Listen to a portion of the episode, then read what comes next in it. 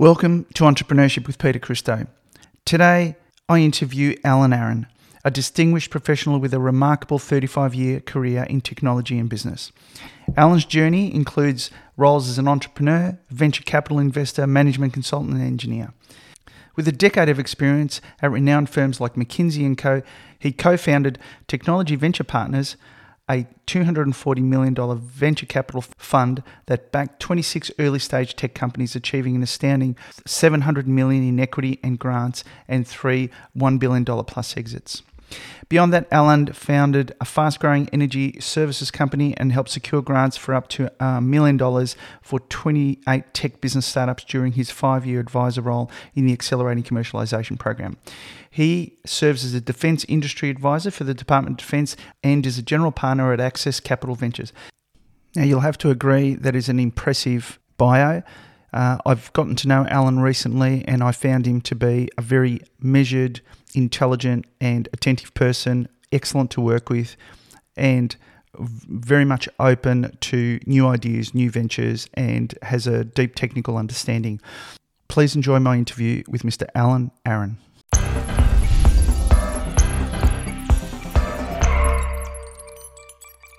But anyway, all right. Well, let's let's kick it off. Um, welcome to the podcast, Allan. Uh, thank you so much for for agreeing to to do this. Um, why don't we kick it off and and just um, you know maybe you introduce yourself and tell us a little bit about uh, what you've been doing and what you're doing now. Thanks, Peter, and um, humble to be number ten. Number um, 10, 10. Oh, you, you know, Bo, Bo, um, Bo Derek, get your heart out.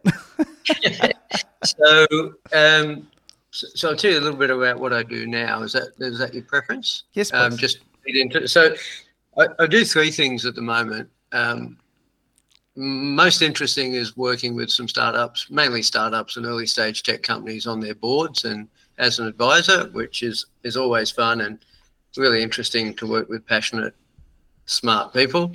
Um, second thing is I'm a general partner in a venture capital fund called Access Capital Ventures, and think we've done 12 investments in that fund. Um, and the main thing that I spend my time on is a contracting role with the Department of Defence in what's called the Office of Defence Industry Support, or ODIS, in which um, I am a defence industry advisor. Um, there's about 20 of us around the country. Um, generally my colleagues have served. I haven't served in the forces, but you know I bring a different dimension, I guess, to the role. And the purpose of the office and the business advisors is to identify and assist for for the, for defence's benefit um, companies that can contribute to a sovereign supply chain mm-hmm. predominantly. That doesn't exclude companies that might export um, defence related or dual use products overseas, but it um, it's definitely focused on um, benefiting defence with Australian capabilities. Right. Okay. So we might kick off in that area because I find it interesting also as an ex-serviceman myself. So, so what are the, I guess what are the what are the you know I guess how how has the industry evolved? I remember when I was in in the eighties and then the two thousands. Um, you know this, this this was not a thing. Well, maybe in the two thousands, but I just didn't see it. Certainly in the eighties, the closest I got to anything resembling innovation was being in a, a command post looking at simulator uh, war simulation uh, like a game uh, as the you know the the various officers had to come in and do their roles with the fictitious uh, divisions and troops and all that sort of stuff. Um, maybe give us a bit of an overhead uh, overview of, of what what you can obviously uh, talk about. Um, so uh, I mean, my my experience was a little different um, in defence. So one of my very early roles when I first graduated in aerospace as an engineer was designing the basic trainer for the RAAF. So back in around um, early early 1980s, yeah. um, the Air Force acquired a number of basic trainer aircraft, turboprop two-seat aircraft. And that was the, the um, C. What was it? The C. Uh, it ended up being the Pilatus. The Pilatus. Um, okay. But there was a, a ten. Or there's a design competition prior to the acquisition, where the government aircraft factories down at Fisherman's Bend in Victoria uh, were charged with designing effectively the same aircraft. Yep. So I was on, as a baby engineer, I was on the design team um, designing a basic RAAF trainer. And I think that was probably, in my experience, the last time Defence said, you know, we're looking at potentially buying something from Australia. In the end, they didn't buy Mm. an Australian designed aircraft and they bought a Pilatus. And I think that was kind of, in my mind, pretty much the end of the Australian aviation industry. Right. And then you fast forward, you know, 40 something years, it's probably been the last seven or eight years at least that the, the government and defence have sort of had a mission of strengthening sovereign supply chains. And, and, you know, obviously after COVID or through COVID, it became apparent that we can't just, you know, order on eBay and get the next, um, you know, tank or, or, you know, whatever delivered get a, on a you can get a tank on eBay. I didn't know that. well, you know what I mean, right? So it became apparent that we needed to strengthen our own capabilities because in time of stress, if we didn't have sovereign capability to produce basic stuff,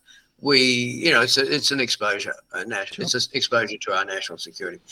Um, but it actually predated COVID. I think COVID just proved to everybody that the, the thesis around building sovereign capability is right. But at the same time, you know, those people who are charged with actually doing the work in defence, um, you know, the warfighters and the people that are determining capability requirements are saying, well, we need this stuff now and we can't afford to build industry capability because we don't have time to do it because of potential emerging threats, right? So it's this tension, I suppose, between the desire to build a strong sovereign capability and supply chain and getting the capabilities in the field quickly. And so I guess what we try to do is rather than sift through thousands of companies who may or may not be able to contribute to the supply chain, we try to focus on a smaller number where we think they truly can contribute to the supply chain and be part of the, you know, the, the, the, the 500 billion between 250 and 500 billion dollars over the next decade, depending on how you define Yep. total expenditure versus capital equipment, which is a lot of money, like you know, a quarter of a trillion dollars in capital acquisitions and sustainment, right?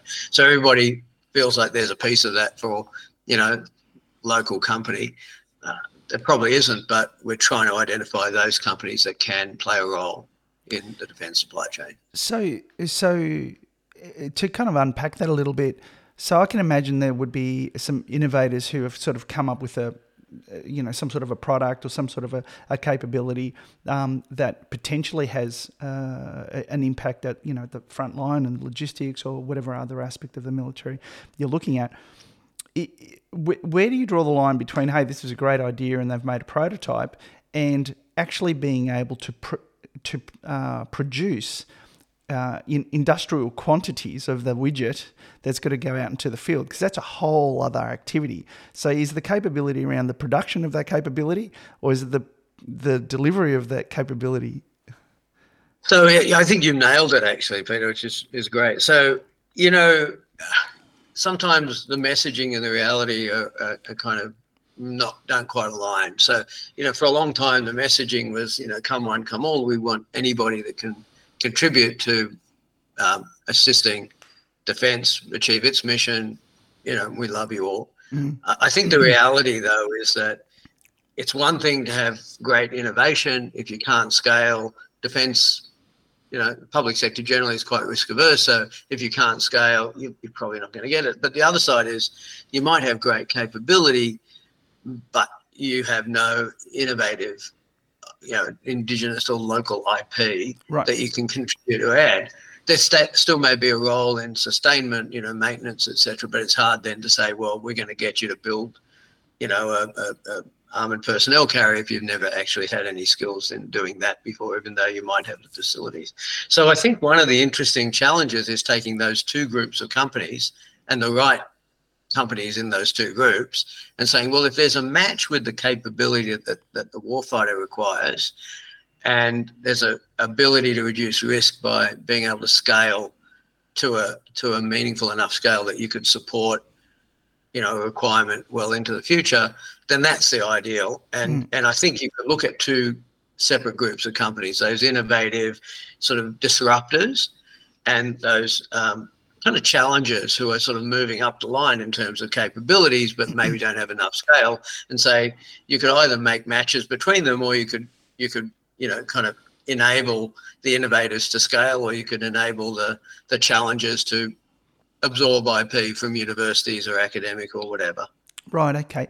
And and so, if I'm reading you right, are you suggesting that because of the immediate requirement, particularly in the current geopolitical environment, the tendency would be, you know, what's as close to off the shelf in terms of not only I'm gonna I'm gonna get the bullet, but I'm also gonna get the supply of the bullets because there's no point in me just getting one magazine. I, I need, and again, you're you're absolutely right. So there's that tension. So you know, defence I, I think I've only had a few years experience directly in defence, and prior to that, there's a whole bunch of other experiences around it. But um, over the last at least a decade, defence has moved into an environment where it, it, it generally acquires capital equipment and large scale maintenance sustainment services from a, a small number of large, typically multinational or American and you know friendly European com- countries or you know South Korean as well.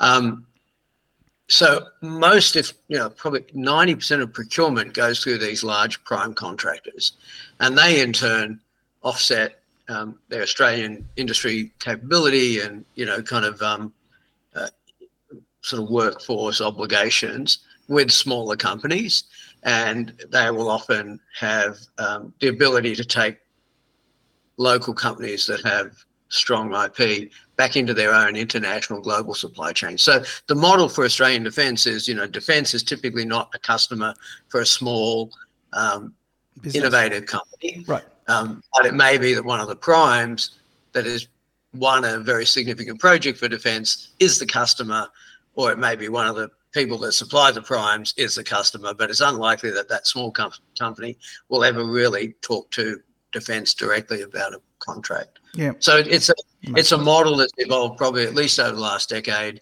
and you know what it does it manages defence's risk um, by working with large global suppliers, but it also enables some degree of local industry content and capability creation. Right.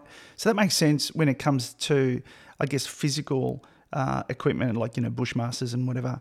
Um, does the same thing apply with cyber cyber? Uh, so if you know if I had you know Pete's cybersecurity dudes and we are you know the best the best of breed, um, what would be the challenge there in being able to deliver that? Uh, so outside the prime. Yeah, so cyber is an interesting area because it is one of those critical technologies and defence recognizes it as one of the priority domains as well. Um, and, and it's probably, interestingly, it's probably one of the um, one of those domains which, which is most accessible by a local um, innovative company. The, the, constraints are though that you know even in the IT domain, you know you have to have a platform which is interoperable with other systems and sure. with uh, allies systems and um, you know it has to be pretty rigorously tested to ensure it in itself doesn't contain vulnerabilities and you know it's got to have the right level of support so whilst you know it would be great to see really innovative australian cyber tech going into the defence platforms even that is is a is is a challenge directly to defence. And I think again, it you know most of these platforms are also provided by prime contractors, be they specialists in that area or or generalists. You know. Yeah. You know, multi-portfolio product. So so again, I think there's a better shot for some of those companies to actually penetrate but again, it's not likely to be directly with defence. Yeah. Would you differentiate between some sort of um, operational capability in the cyberspace versus the equivalent of, say, special forces type capability? So, uh, in terms of procurement, I think it is a bit different um, because I guess the way I look at the way defence procures services and products is there's three three broad kind of um, buckets. The biggest one by far is you know acquiring and procuring through primes, and that comes through um, a group within defence called CASG, the Capability Acquisition and Sustainment Group, which yep. is you know, a team of people dedicated to professional procurement Yep. of product against the specification. And and I don't know the numbers, but my guess is like 95% of procurement goes through CASG. Sure. So you know you have a structured tender process for a project that's defined by someone with the capability requirement. And, and CASG is responsible for getting the best outcome Yep. in terms of risk and price and capabilities, et cetera. And that's by far the largest procurement. The, the second would be that capability manager, the, the special forces or the, you know, the, the, the, the kind of the, the commander in the field or whatever it is that has a bit of a discretionary budget and knows what they need and they need it quickly. And they just say, you know, Peter, I know you can deliver this and I have a bit of a budget for my limited use requirement. And you may get a contract to satisfy that, you know, in a reasonable time frame. Hmm.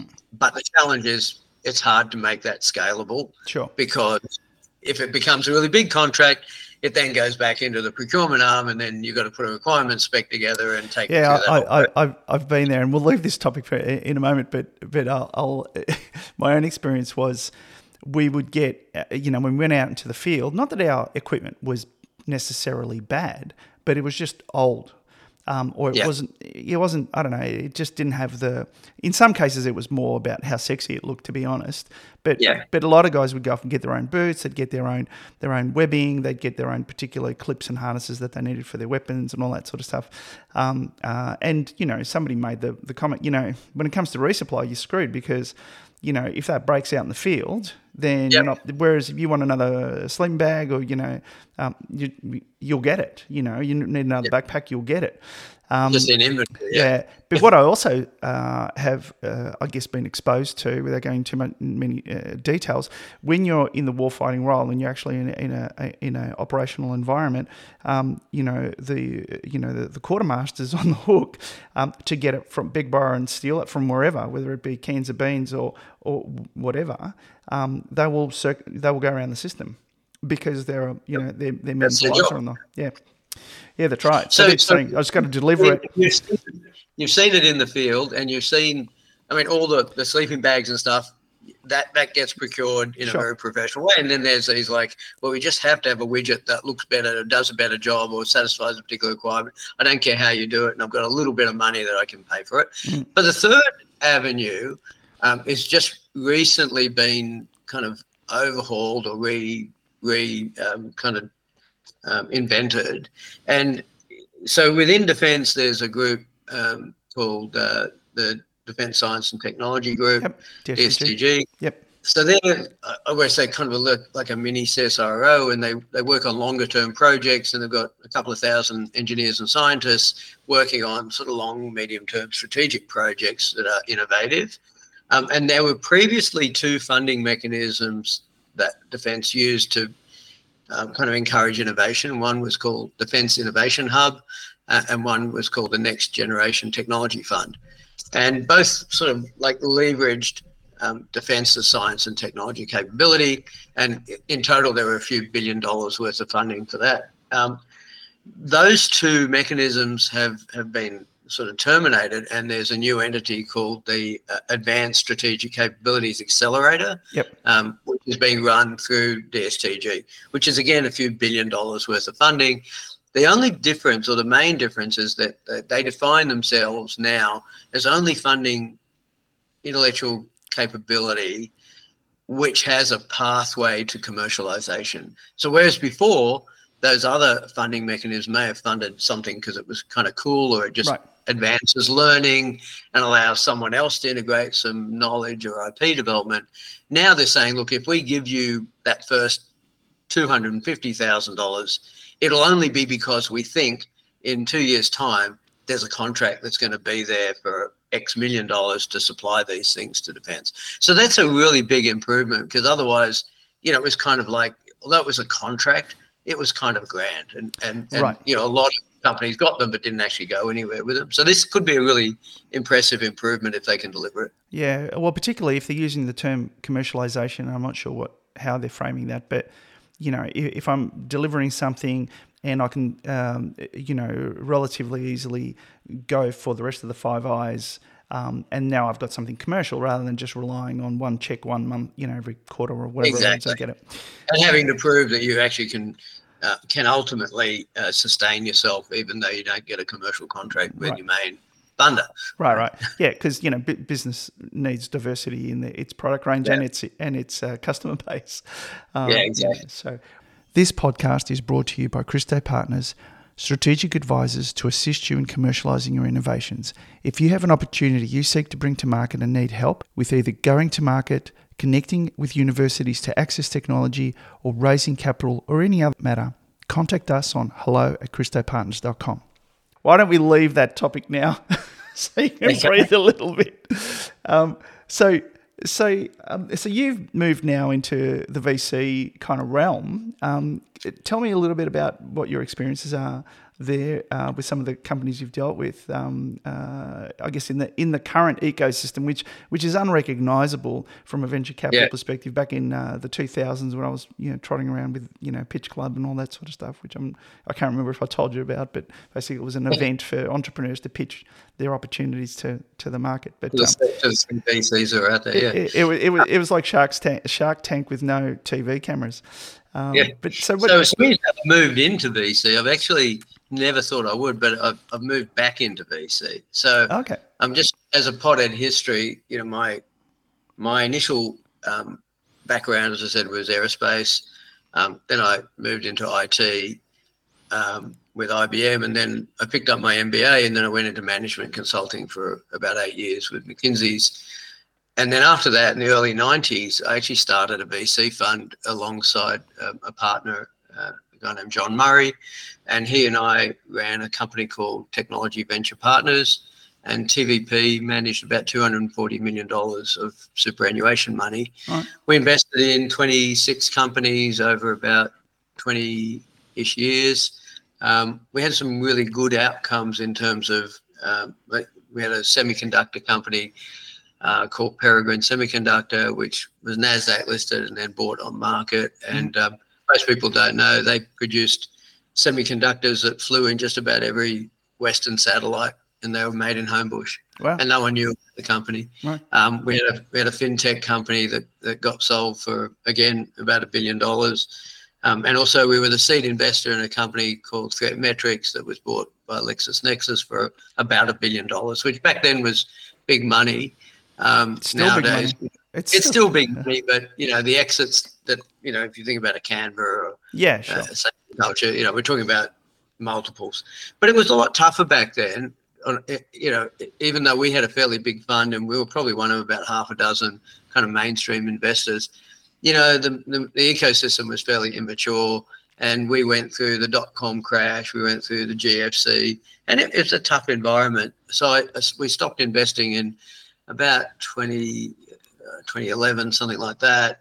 And then I did my own startup for a few years. I went back to uni, did a research degree in, uh, in electrical engineering and uh, sustainable energy, and I co-founded a small embedded energy company, which I then sold my stake back to my co-founder. And then I spent about five years in accelerating commercialization, which you've just come out of. Yep. And I worked and I helped about I think I had 28 companies um, that I got grants for and worked with over five years. And then I did the new fund, Access Capital Ventures, with three partners who are all ex, accelerating commercialization, um, and um, and took that next step into the defence realm. Yeah. Okay.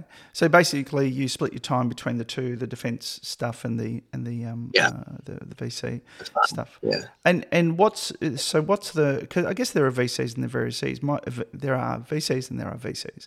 Um, you sound uh, when you described it to me when we were having our conversation a lot closer to kind of a stepping stone VC where you get involved um, and, and, again, I'm, I'm, sure that's not always, but you get involved um, uh, enough to wet the palate, but then have some sort of a right to take them yeah. to, to Series A or whatever it is you're going to do. Do you want to? So, so the yeah, the reason I never thought so, technology venture partners back in the late '90s and and noughties was a very mainstream VC, but you know, like the industry was very immature back then. Yep. Um, so you know, we were doing seed rounds and Series A rounds and then the model was to try to get companies into the US where the big money was. And so I spent a few years living and working in Silicon Valley.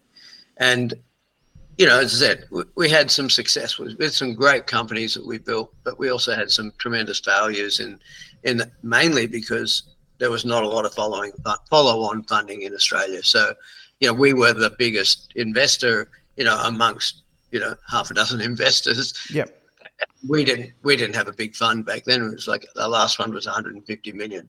So that that was what we did back then. And as I didn't think I'd go back into venture, but having spent the five years with AC, um, and during that five years, we had about 475 companies that got funded by accelerating commercialization grants. So they'd already received a grant, they'd received some matching capital, whether it was equity or customer contract or debt, shareholder loans, whatever. So they'd already passed that very early stage. They had a product, they typically have revenue. We said it's it's such a waste for these guys not to have a pathway to get funded. So right. we created ESVCLP, early stage VCLP, which is a small fund. Um, and our model is simply to identify those AC companies that are doing around with a bigger company as a bigger VC as a lead and say, we would like to work with you and put a bit of money into the round.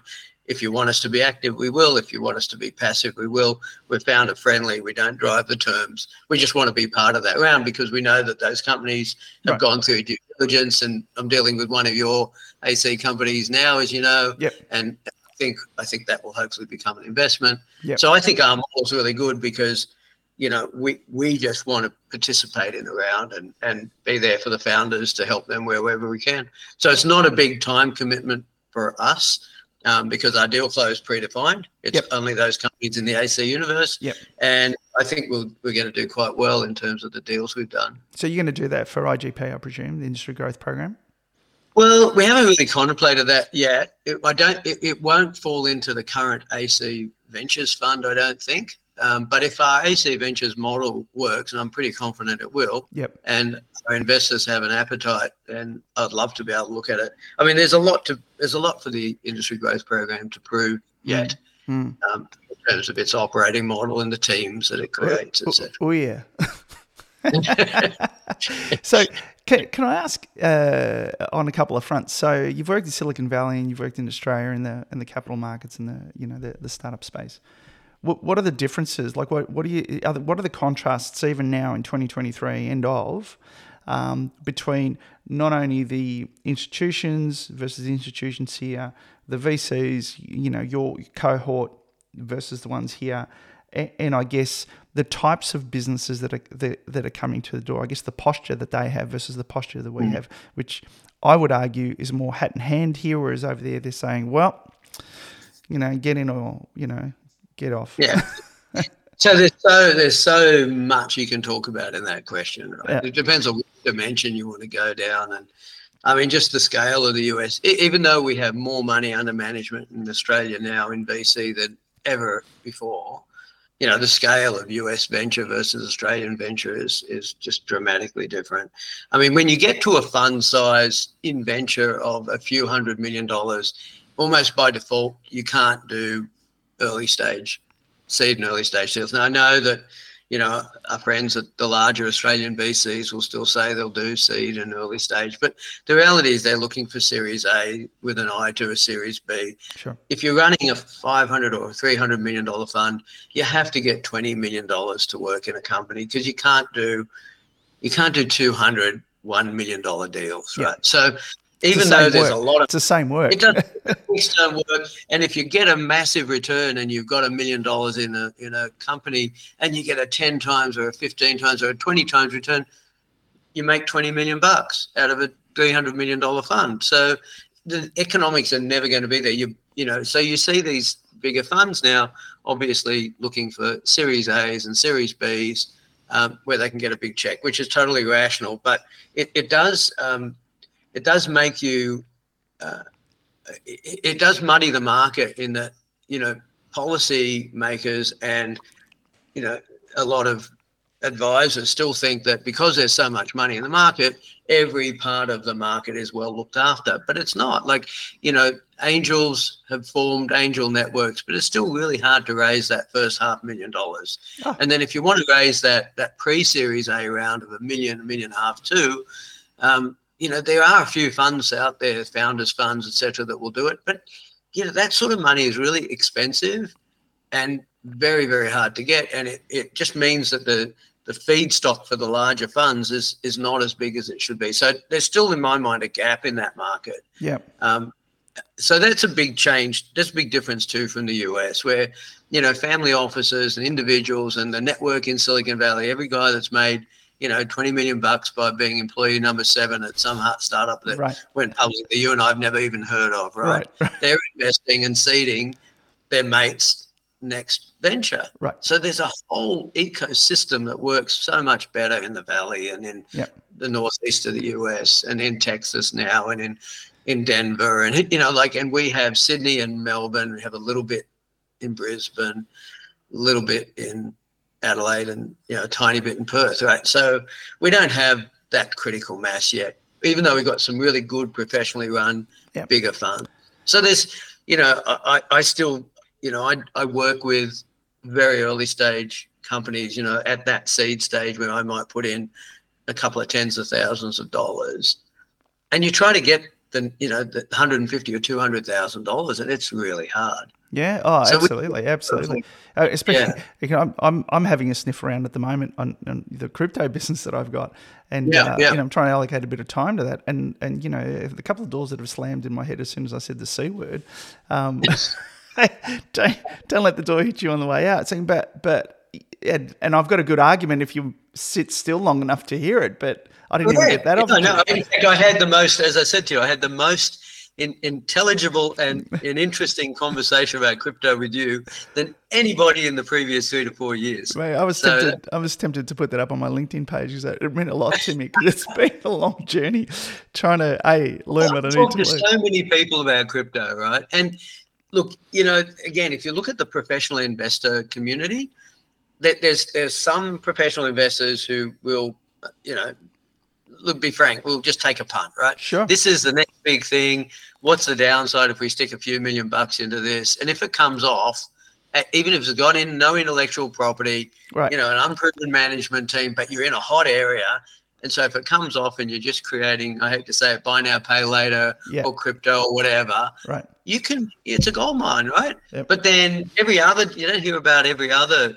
deal in those hot areas that didn't make it, but there are a few that will. So that's one area. But the other is the more um, thesis or theme focused VCs that say, well, I believe that crypto is going to do this because there are these global trends and it's not a fad. I'm not just getting on a bad bandwagon. I actually believe yeah. there's a thesis there.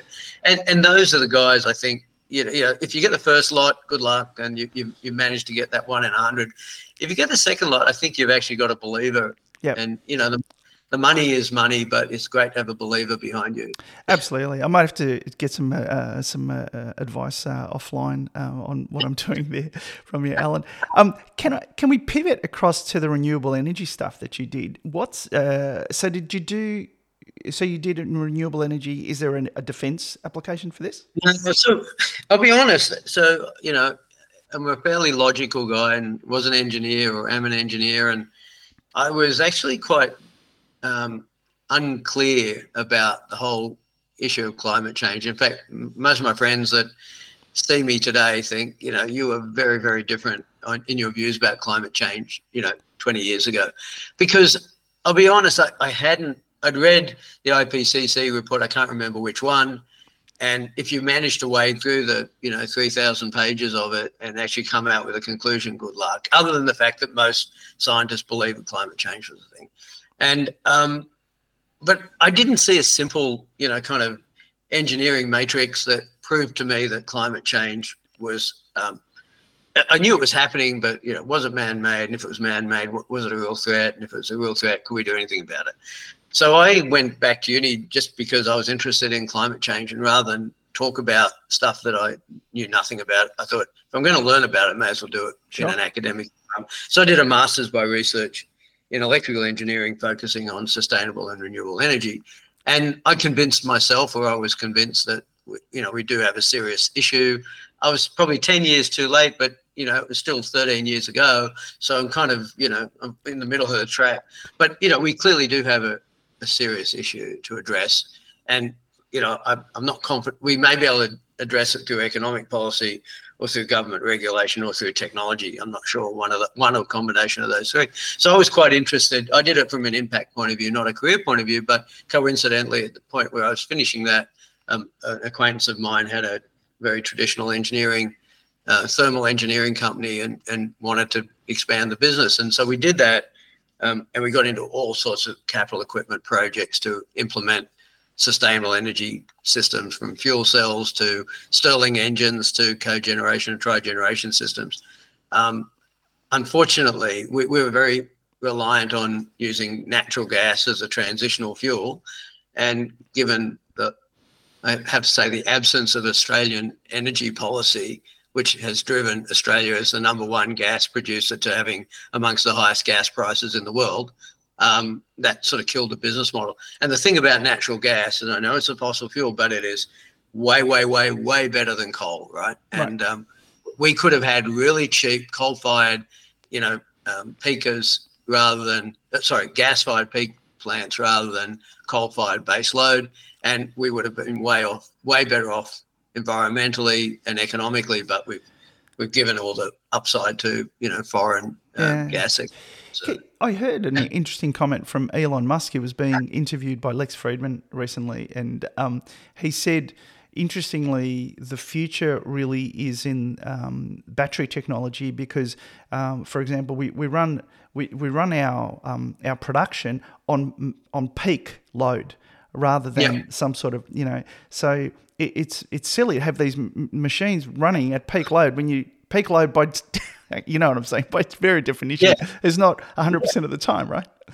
Well, there was a lot of modelling when I was doing my masters. There's a lot of modelling about just you know, given Australia's geographic diversity, um, there was a lot of modelling around could we just get by by you know using wind energy, you know, supplemented with solar. Yep. Because we have this geographic diversity, and so every, you know, all the I hate to say it, all the the kind of the right wing side of politics says, well, you know, the wind doesn't always blow and the sun doesn't always shine. And of course it doesn't, but it does somewhere, yeah. right? The wind may not be blowing in Sydney, but it's probably blowing in Adelaide or Broken Hill or somewhere. Right. And and similarly, you know, when we need the energy, it's typically when you know people get home in the afternoons or they you know wake up in the mornings, and then industry industry needs it at all times. And so, if you can manage a renewable resource backed up by a storage system, whether it's pumped hydro or it's batteries, uh, you know, then you actually have a great you have a great solution. And so when I was with AC, for example, I worked with a company that did you know really quickly deployable solar PV arrays, a company called 5B, which I think is doing really well. Yep. Um, MGA Thermal up in Newcastle had a thermal energy storage system, and they raised, you know, they've raised a reasonable amount of venture capital to to productize that technology. So there's, and I did another one called um, Sicona, uh, Sicona, which is a battery, an anode. Uh, I think it's a uh, silicon doped anode technology for batteries. So, you know, accelerating commercialization, at least in my time, had a big role in energy technology as well. So, at least three or four, maybe another couple that have. I did a, a, a marine one as well called Bombora. So, you know, it's a it's a portfolio of technologies that can actually address the energy needs in Australia, which will be on any dimension cheaper and less um, environmentally damaging than coal. So what coal is the worst. Yeah. So what's holding it back? Is it policy? Yeah, I think it's a lack of policy. Yeah, I mean, in in in the you know, and I'm not, I'm totally apolitical. So I, you know, I I I, I take a very serious interest in voting, but I don't vote for the same folks all the time.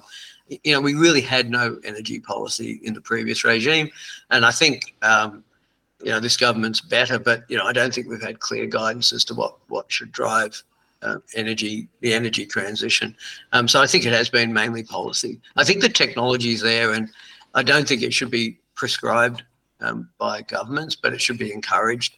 I was never in favour of you know a carbon price, even though the economists say that's the best way to um, to let the market sort it out.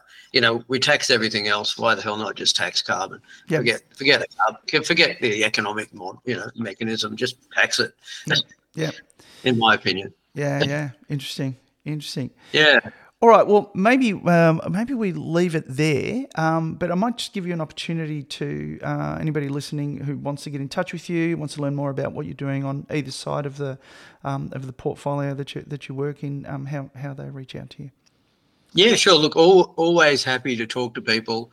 Um, the thing about the Access Capital Ventures Fund is because we have a fairly constrained universe of companies. Um, there were 475 or so that, that were done during my five years, and there's about another 75 or so, Peter, that were done during your three years or so. So there's about 550 companies Yep. in our universe. We've made a dozen investments, and we hope to make another eight or so. So if there's any companies that have had accelerating commercialization money that are interested, obviously delighted to talk to them with my VC hat on.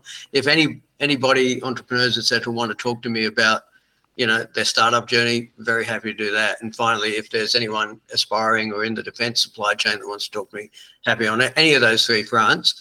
Probably best um, to email me using my my technology i still have my old technology venture partners email address. I can't give it up. So it's it's triple a r o n at tvp tango victor papa.com.au All right. um, and just drop me an email and just you know say you want to buy me a coffee and i'd be delighted It's amazing how how, how, how many coffees uh, have been purchased for multi-million dollar coffees. Um, I'll I'll include that information on on the show notes. Um, um, Allan, mate, thank you so much for taking the time today. I really really appreciate it. Um, uh, good luck on the on the journey, and and uh, maybe we'll have you again uh, if this keep if this number 100 Number one. okay. All right. I'll tag you for it, mate. I'll tag you for it. okay. So that was Allan Aaron, who I think is the, the real deal in the entrepreneurship and innovation community. Uh, if you check out the show notes, you'll see his email there. Feel free to reach out to him, tell him where you heard him. Until next time, this is Entrepreneurship with Peter Christo.